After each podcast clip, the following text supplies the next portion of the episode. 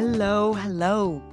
Welcome to At Home with the Intuitive Cook, the podcast giving a voice to everyday home cooks like you and me. Join me around the kitchen table as we chat about finding cooking ease and inspiration beyond rules and recipes and the noise of celebrity chef culture. It's not rocket science, it's just dinner.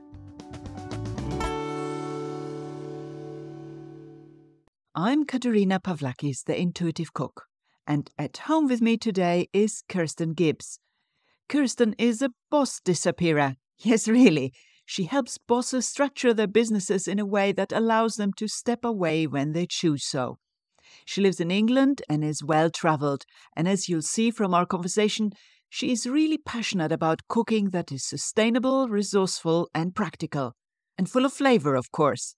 Welcome, Kirsten. Let's get started. My very first podcast conversation. Oh, blimey, blimey. Good for you. I'm very pleased to be here, though. Then, on the first, I'm honoured to be the first. It's lovely to have you as the first. Why don't we get started with food memories? One of my favorite subjects. Do you have like a really early memory of food or cooking, or I think probably the earliest thing I can remember about food is my dad cooking us beans on toast while my mum was in hospital having one of my younger siblings. But an early cooking memory is that when I was about four, there were four of us children then, and we all had our own mixing bowl and rolling pin and wooden spoon, and we spent a happy afternoon making pastry, all four of us at the table with my dad helping. And what I always remember is because I was four and I was slightly better at it than my two year old brother, who just ended up with this enormous piece of dough because he kept adding flour and then it would get too dry and then he added water and it would get too wet until it just got bigger and bigger and bigger. But of course, it had to be cooked and then eaten by my parents. All of them had to be cooked and eaten by parents. So I pity them for that day, but it was fun. I do remember that it was a lot of fun. Did you eat any of it? Probably, but I, I can't remember that bit. I could just remember the the the four of us all cooking together, which was nice. Which is interesting that you remember the togetherness, isn't it? Because Mm. I, I keep thinking about this how how cooking has become a bit of a a lonely thing for many of us these days. You know, this sort of slaving away in the kitchen and cooking didn't used to be like that. Cooking used to be something for people to do together. Yes, I mean, not so much if you were kids, perhaps, but certainly, you know, once you're grown ups. I wonder if that's partly architecture. You know, when we moved into this house, for example, it had a tiny kitchen at the back that really two of you couldn't be in to cook because it wasn't designed to work that way. It was designed to be the housewife was going to do all the kitchen stuff in the kitchen, and the kitchen wasn't there to be used for anything other than working in. Whereas now we've had the extension, to be honest, I still cook, but I can at least be talking while I'm cooking. Yeah, you know, I, I remember sort of doing my homework on the kitchen table and things like that. So uh, maybe I wasn't cooking when I was a kid, but not normally anyway, but I was kind of there Around it. in the Yeah. kitchen. Same for me actually, because we were we were a big family, so we ended up in big houses, and they always had a breakfast room as well as a kitchen. So the breakfast room was where we ate. The kitchen was where all the cooking happened. But like you, everyone did their homework on the breakfast room table. So you were around. Everyone was around, and that's a thing that's really lived with me. I never found it possible to work in libraries because they were too quiet. I didn't want interruption, but it's the hum of noise around you is quite a good environment. Not radio, but just general the sound of people around. Yeah, the hum of life. I find this too. I, I find the sound of people doesn't distract me at all or doesn't bother me. What bothers me are sort of noises like car alarms going off and things like that. That is not, not life itself. Yeah, so I guess that's probably my earliest cooking experience. making really bad pastry, and making my parents eat it. Well, I think a lot of us started by, you know, experimenting with pastry. And do you remember how or when you learned to cook? Well, officially, I guess at school, because when I was at school, we girls still did domestic science, and that still meant actually learning how to cook. So we did learn how to cook from the age of 11 onwards. So I got to the point where I could make, I probably still could make rock cakes with my eyes closed. we did a lot of that. Or even though actually I spent at least a whole term banned from cooking. My job in cookery lesson was to clean the ovens because I'd turned up without the right ingredients one week. So I was banned for quite a few weeks after that. Oh dear, that's quite a severe punishment for not having the right ingredients. I think it was, especially as, you know, my family were by no means wealthy. And um, I think we'd been asked to buy haddock to make fish pasties. Me being me had left it till the very last minute to say to my mum, Oh, we need some haddock. I need some haddock for tomorrow. It's me all over. But secondly, I remember her thinking, and me thinking as well, you know, haddock was an expensive fish to put in a pasty, you know. But anyway, that's the reason. And um, I just listened to them all learning to cook while I cleaned ovens. Very Cinderella like, but it didn't bother me. Did that in any way put you off cooking? No. You know, it, it was good, you know, knowing how to make pastry, scones, bread, all those sorts of things. It's just really useful to to know how to construct a pie. It was a useful skill to learn, and we were probably among the last to properly learn that at school because I know my sister, who's four years younger than me, she didn't. My brothers didn't, even though they went co-educational and they tried a term of the boys doing cookery and the girls doing woodwork. But uh, you know, that's the feeling I got that in the end, cookery kind of disappeared from school and became nutrition. So you learn about what food is and what it does to you, but you don't learn to make it. Which is a kind of odd way to go about things, isn't it? Which is how we've ended up with all the things that Jamie Oliver was up against of people not knowing that, that you could eat any part of a chicken other than the chicken breast. But the rest of it was also edible. You know, there's some atrocious stuff has happened since I grew up, basically. It occurs to me that while there is so much conversation about, you know, eating sustainably, and everybody sort of scrambling to to reduce their meat consumption. If we only ate you know the whole animal this would be already just on its own a lot more sustainable because you know a chicken only has two pieces of breast and maybe two legs. So what happens with the rest of the chicken? Exactly. So uh, to waste that or to send that to pet food manufacturers or whatever uh, for me, eating sustainably has to involve going back to actually consuming the whole the whole thing. And that doesn't only go for meat. It's like the same thing with with vegetables. You know, broccoli stems and cauliflower leaves. All these things are perfectly edible. Absolutely. I mean, I survived as a student on that kind of thing. So I remember when I was in Manchester. Actually, it was after I was a student and I was unemployed and didn't have a lot of money.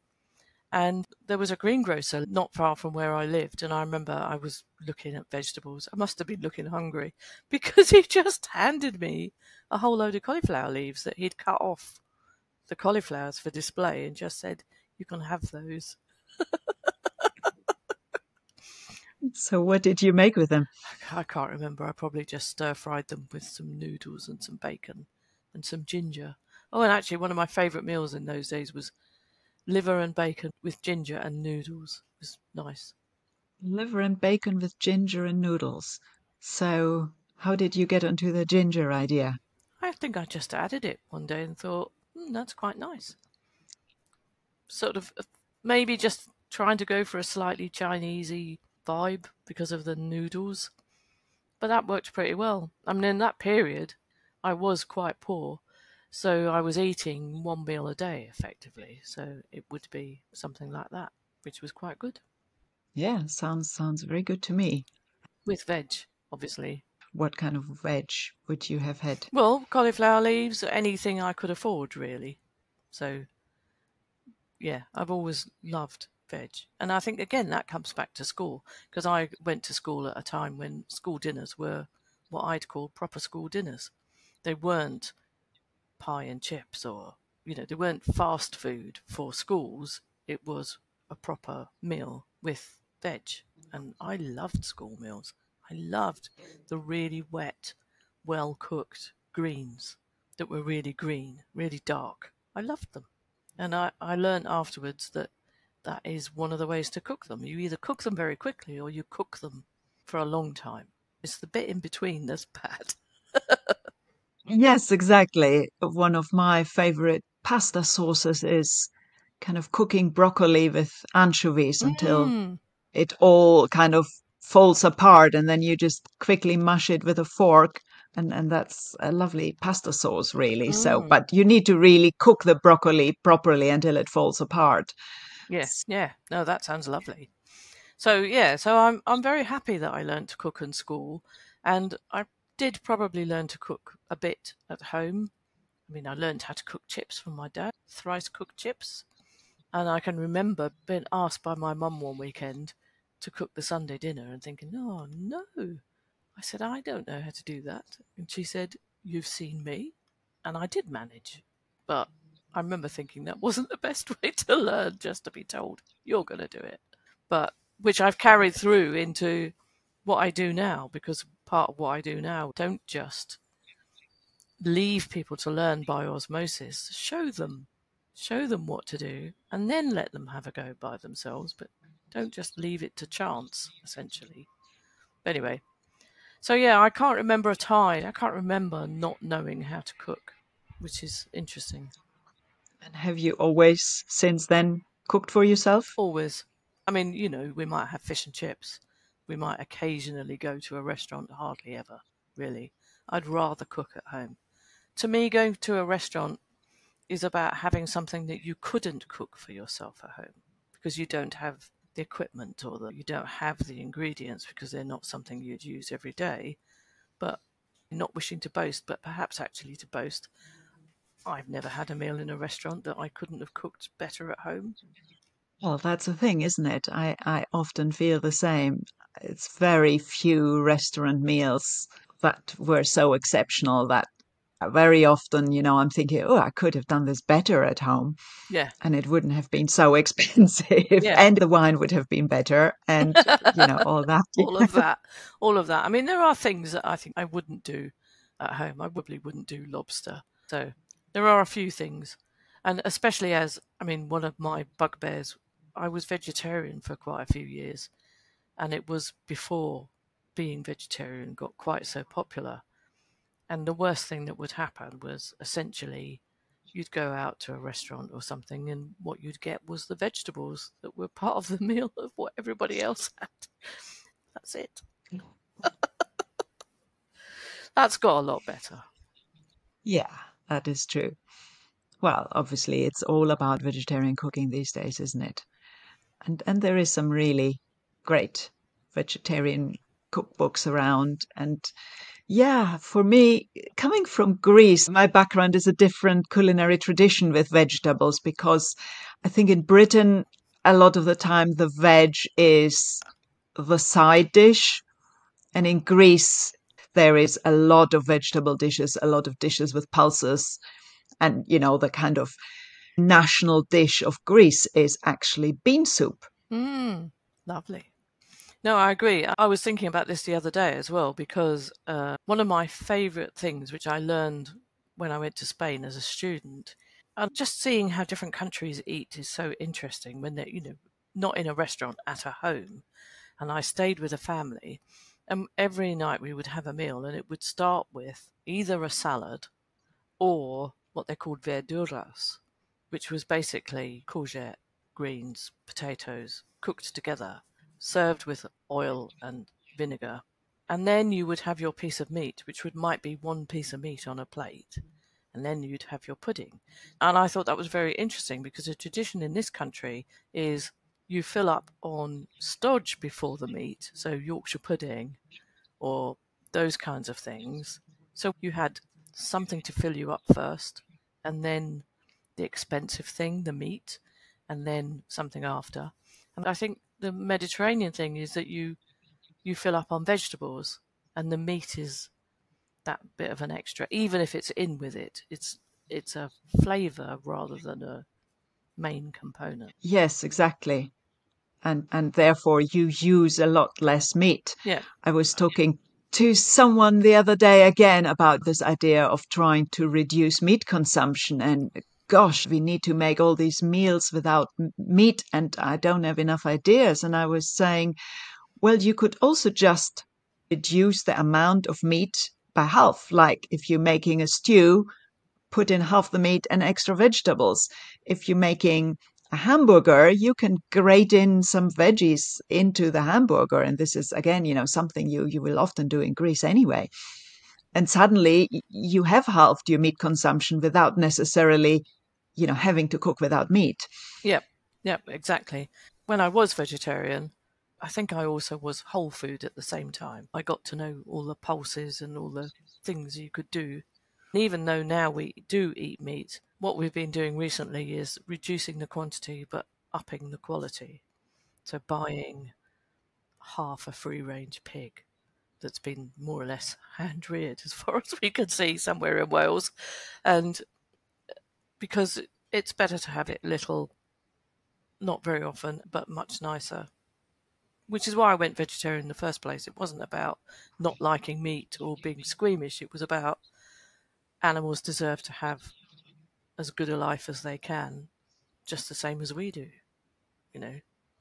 There are obviously farmers who do rear animals in exactly that way. And thankfully, it's now much easier, I guess, with the internet that farms can sell mm. direct to people. So if you just do a little search, you, it is not difficult to find good sources of meat from small producers. And I think this is, you know, like, think this is an organization, isn't it? It's not just a slogan farms, not factories. Yeah. That idea that factory farmed anything, whether it's pigs or almonds, is just bad for the environment. And it doesn't really matter if it's plants or animals, it's just terrible. Yes. And and a lot of damage is being done.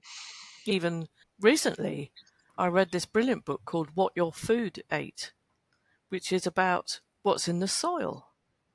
So, what are the plants taking up from the soil, and how are they doing that, and how have our farming practices changed that over the years? And, you know, we have been devastating the soil around the world with ploughing and artificial fertilizers. And it's not so much that they're artificial, is that it's it's like everything we pick three things when actually there's a million things going on in the soil and we only replicate three of them. So everything else is lost. All the, the bacteria and the fungi that are also transforming chemicals and minerals from the soil so that the plant can take it up, which means we can eat it or our animals can eat it. So we've, we've actually made our food less nutritious as well by farming this way. But it is so easy to put back. All you do is say, it's not a factory. You rotate. You have lots of diversity. You have animals moving pasture very quickly. You know, not from day to day, not year to year. In fact, strangely enough, it's the way we used to farm.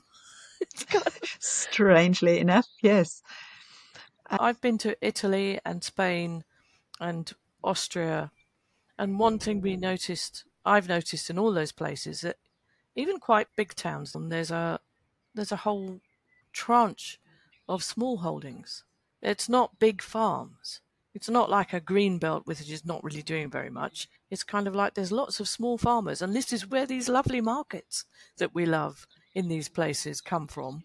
It's lots of small producers in a kind of green belt around the city, bringing their stuff in to market.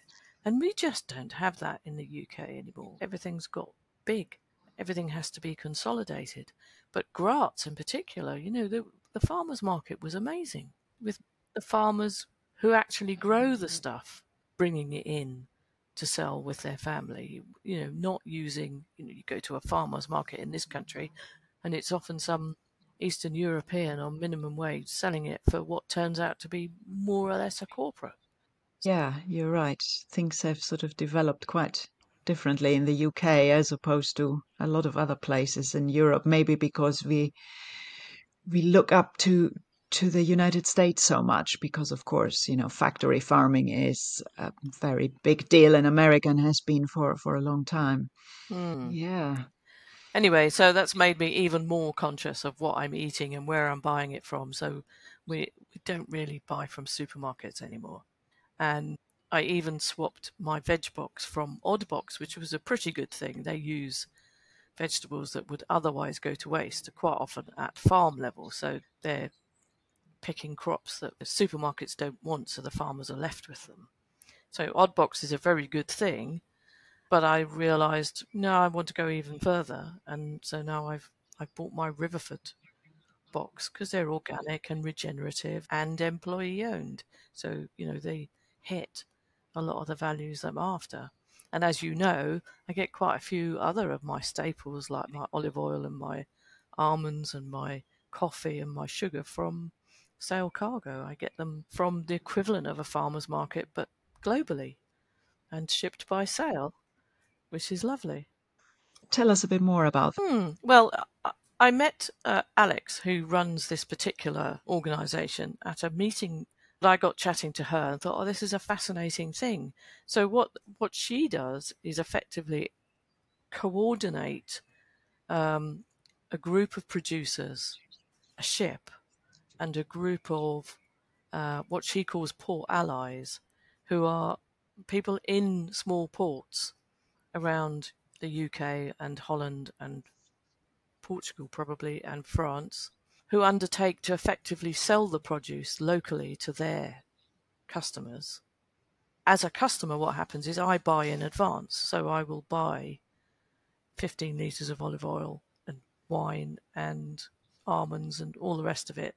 And I pay right up front so that they know, the producer knows it's all been paid for. The ship will pick it all up and then they will drop it all off where the port allies have bought. So between me and the producer, there are basically two, maybe three people.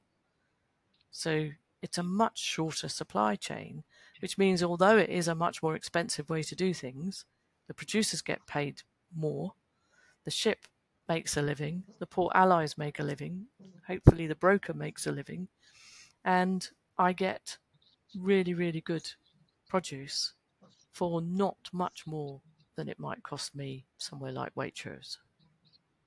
Yeah, that's interesting, isn't it? When you don't go for the kind of rock bottom worst quality, if you just go one step up, going more steps up from there isn't really that much of a of a huge difference. And it's a whole interesting thing, and it's not as reliable because the wind is not as reliable. So this year we were expecting a delivery mid June. It's not here yet because the northeasterlies meant the ship couldn't get away from Holland. so, so, you know, it's all part of the fun. It's you're not buying perishables, so it doesn't matter. But it's a really nice alternative way of doing it. They're basically setting up an alternative supply chain, which is mm. going to be there when the oil runs out. And is kind of partly the old fashioned way of doing things, but actually better than the mm-hmm. old fashioned way of doing things because we're not exploiting anyone. So it's a really good thing. New Dawn Traders, if you want to find out more. Right. Okay. I'll look them up. And I mean, it's interesting that, as on the one hand, it seems that everything gets more and more industrialized, there are also all these new alternative ways that, if you look for them, you can find ways of doing things more sustainably that does not involve corporations again, because of course, this is one of those things now that, you know, sustainable eating or carbon neutral and all these things have become a buzzword. Everybody is also jumping in to, to get a piece of the cake in terms of making money from it. So unfortunately, that, that is what happens when something becomes the buzzword of the day. Yeah. What's nice though is during lockdown, I was determined that I wasn't going to buy anything from Amazon or, you know, you needed to have things delivered, and that's how I found Oddbox. But when I when you really look, this is the beauty of the internet. When you look, you can find independent suppliers of almost anything, clothing and bookstores. You don't have to go for the first thing that appears on the search engine results. Just dig a bit and they will all be there because the internet is there for everyone. So I was really impressed by how much I was able to find and have stuck with that on the whole. Yeah, it's that that human touch that mm. despite everything being taken over by machines, it's never going to no to lose its appeal. So that was a lot about sourcing food. So what are you eating today or this week? Well, so last week I started the Zoe program, which was quite interesting. So I've been on the run up to it. I've been having my blood sugar and blood fat and gut bacteria measured and tested and things. So now I have a little app that says things that are good for me to eat, things that are not so good for me to eat. So it's basically loads of veg, not very much meat, and very little processed food. So far this week, what did we have today? We had tuna and lettuce and a coleslaw that I made that was red cabbage and celery and kohlrabi and carrots and poppy seeds and sunflower seeds and all sorts of things. So it's basically loads of veg. And I'm just finding different ways to get as many veg as possible in without adding too much fat or too much sugar. And it's been really interesting. The only thing I don't like about it is they want you to meal plan, and I hate meal planning. I'd much rather just go, what have we got? Oh, I know, I'll do that. And that's what I tend to do, basically. So it's what we'll be eating this week is what we have in the house, essentially, which will come from the veg box and stuff in the larder and stuff in the freezer. It's just learning to put it together in different ways than I have been up to now. And this is interesting how having this kind of, I mean, one could even say restriction or different guideline, it is not only a restriction, it's also a kind of a, a reason to become more adventurous exploratory. or exploratory or experiment more, yes, and find new ways and new flavors. And yes, and I think what's quite good about it is it isn't meant to be a restriction. They will say there's nothing you can't eat. It's just some of the things you might have eaten, you want to eat a lot less of. You have them less frequently. But also, what's been interesting so far is learning the whole thing of, oh, if I have a piece of cheese for my gut, that's not good. It's not bad, it's not brilliant. But if I eat it with a pear or a, half a pear and half an apple and some almonds, suddenly it's not bad at all. So you're learning how to combine things so that you're optimizing what's good for you, which is very interesting. I am finding that interesting. It's a bit like gaming it in a way. it's kind of how can I make all this stuff better for me? And uh, it is interesting. Well, exactly. I certainly do like a cauliflower pizza base. Hmm.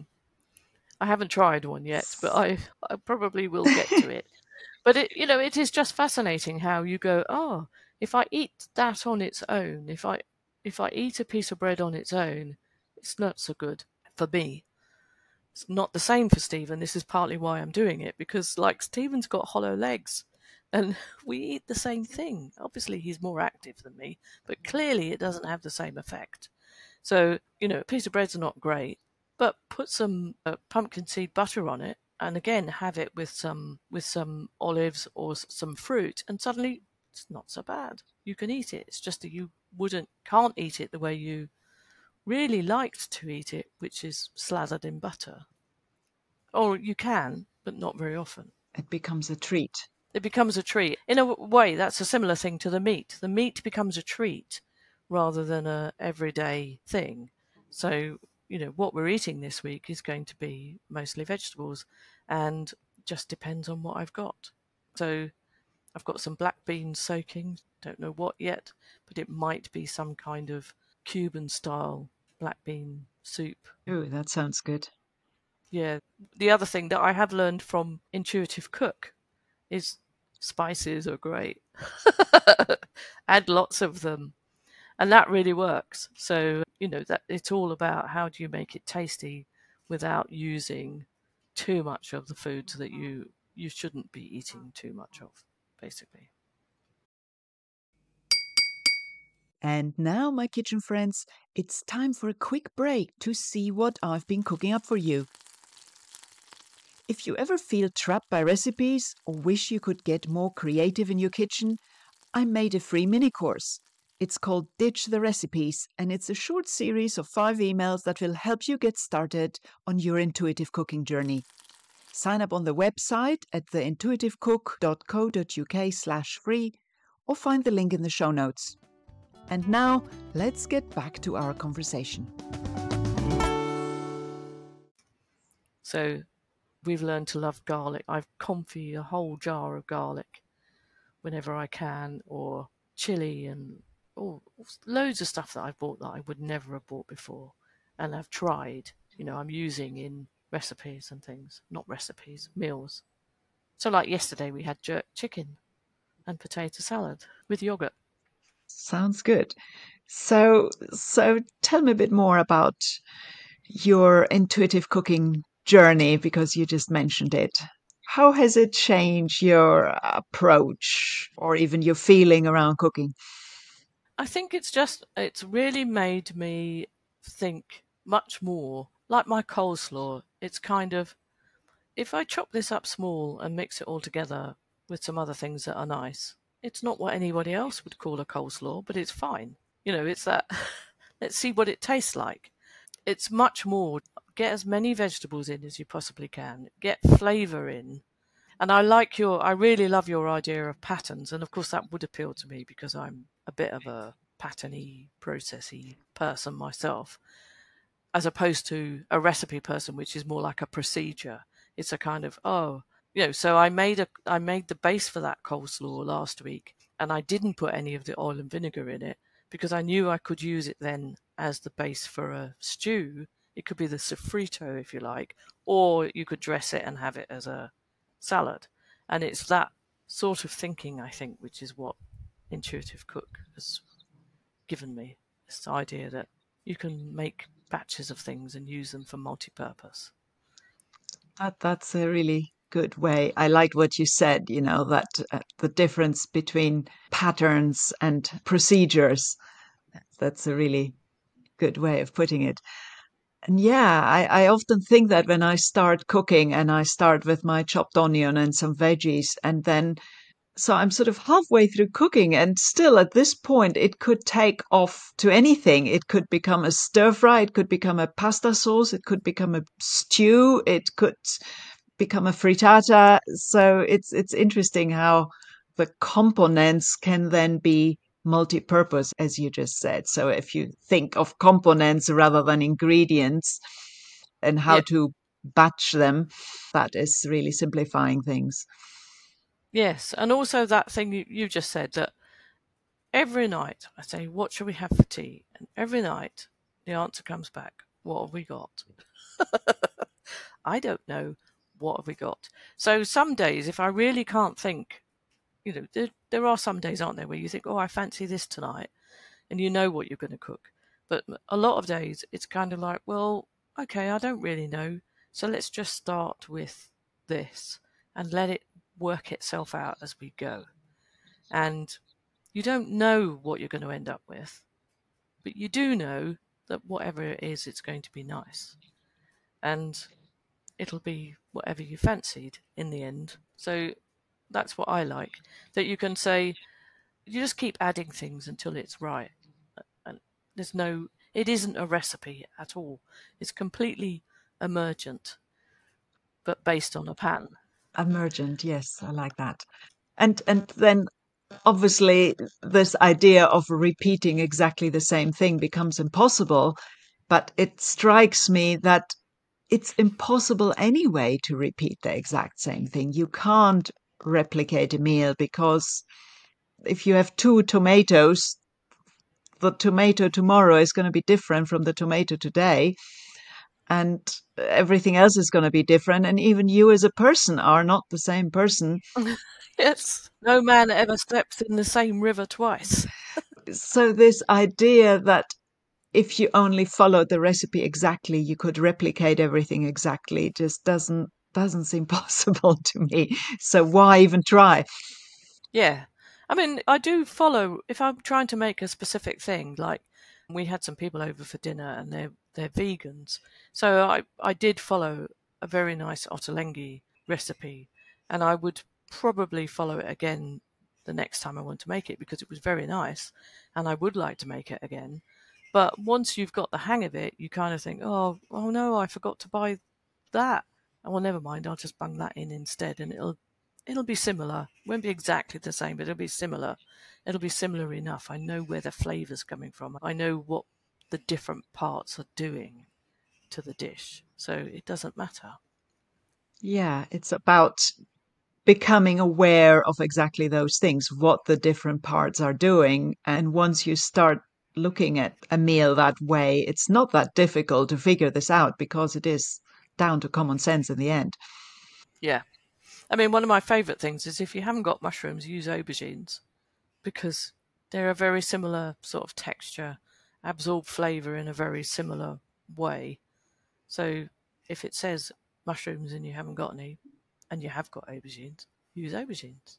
And then maybe extrapolate further and say, well, maybe a courgette would work or a marrow, but you'd have to cook it less. But anyway, it's just that. It's just playing. I think this is very interesting because with what I do in my job, I'm a bit more prescriptive. So maybe this is a way of getting away from that and just being jazz instead of Mozart. jazz instead of Mozart. That's another great one. So you just mentioned one sort of favorite tip use aubergine instead of mushrooms.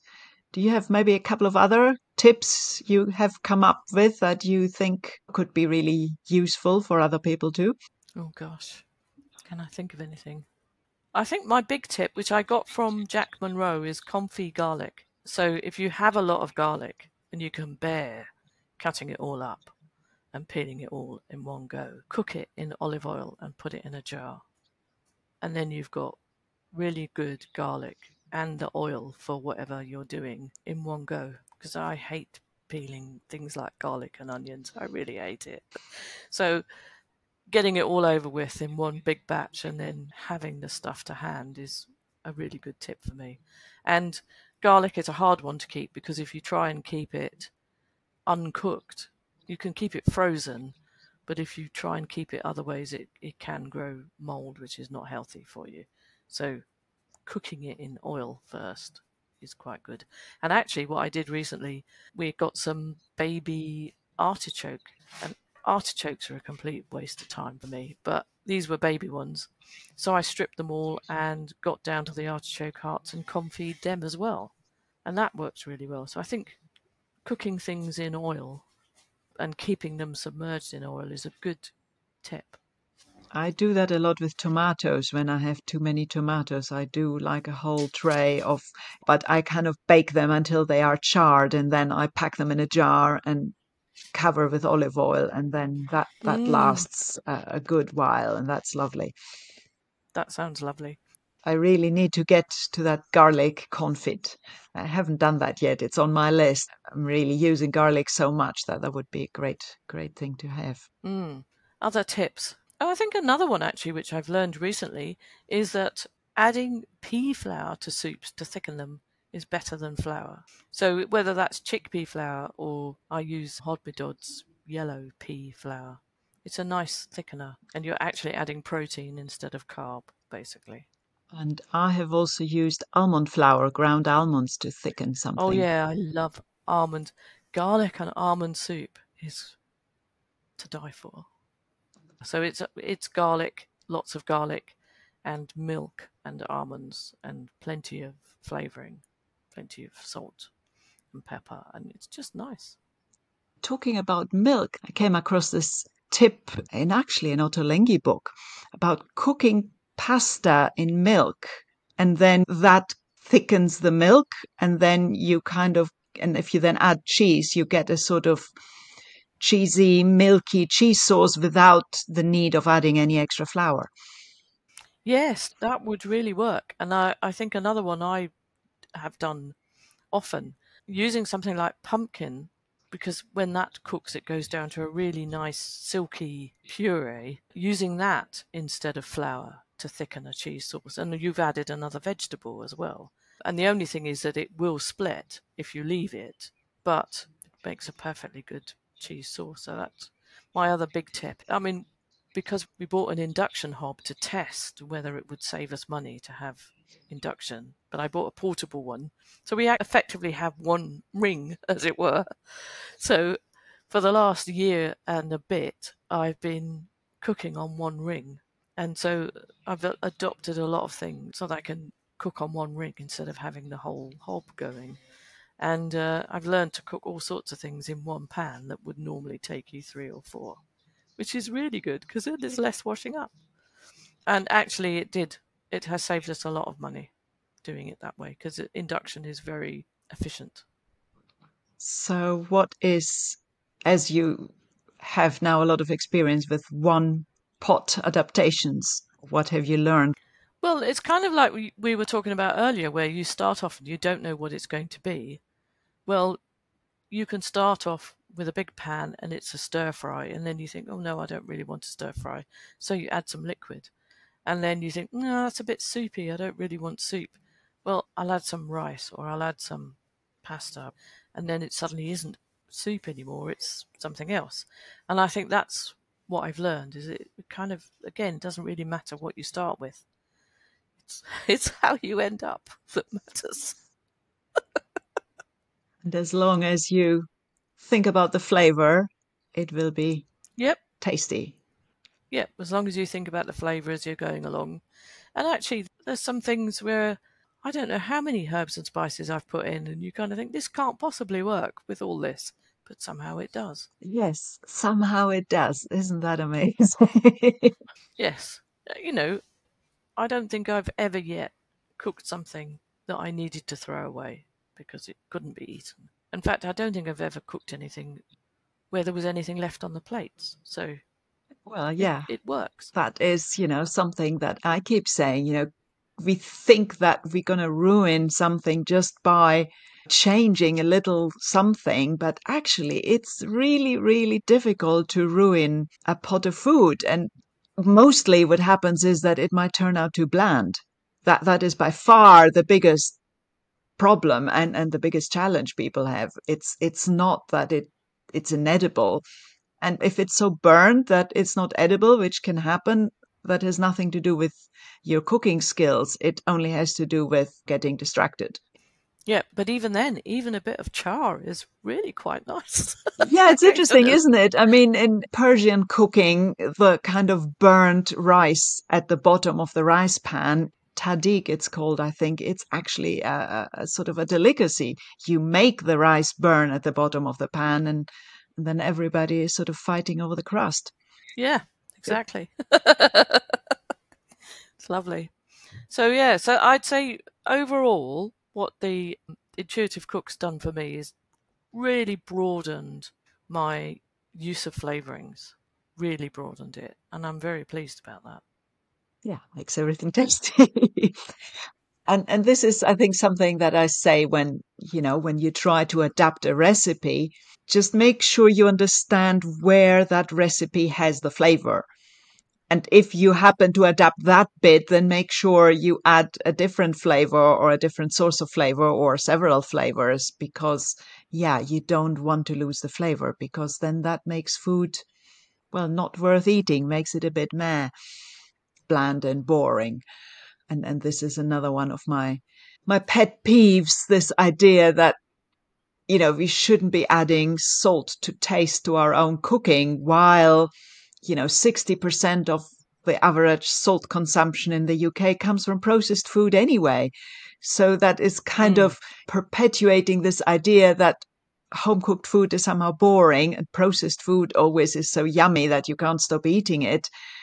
While We are making ourselves make bland food just by being afraid of salt rather than cut out the processed stuff.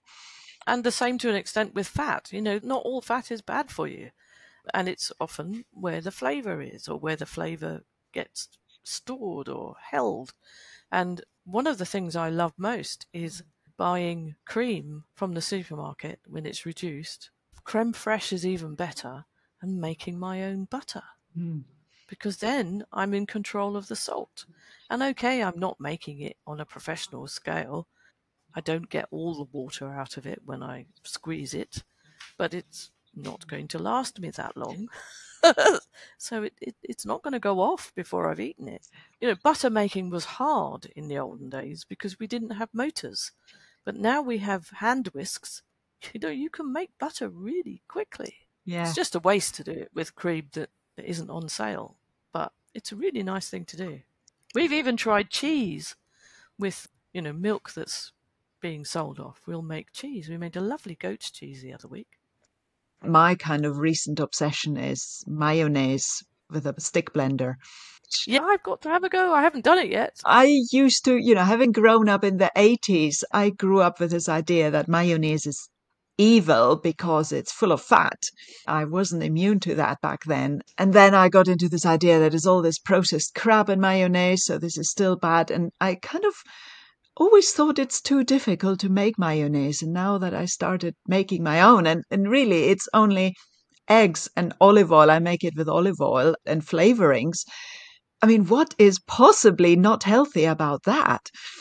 So Mm. I, I'm completely obsessed by that.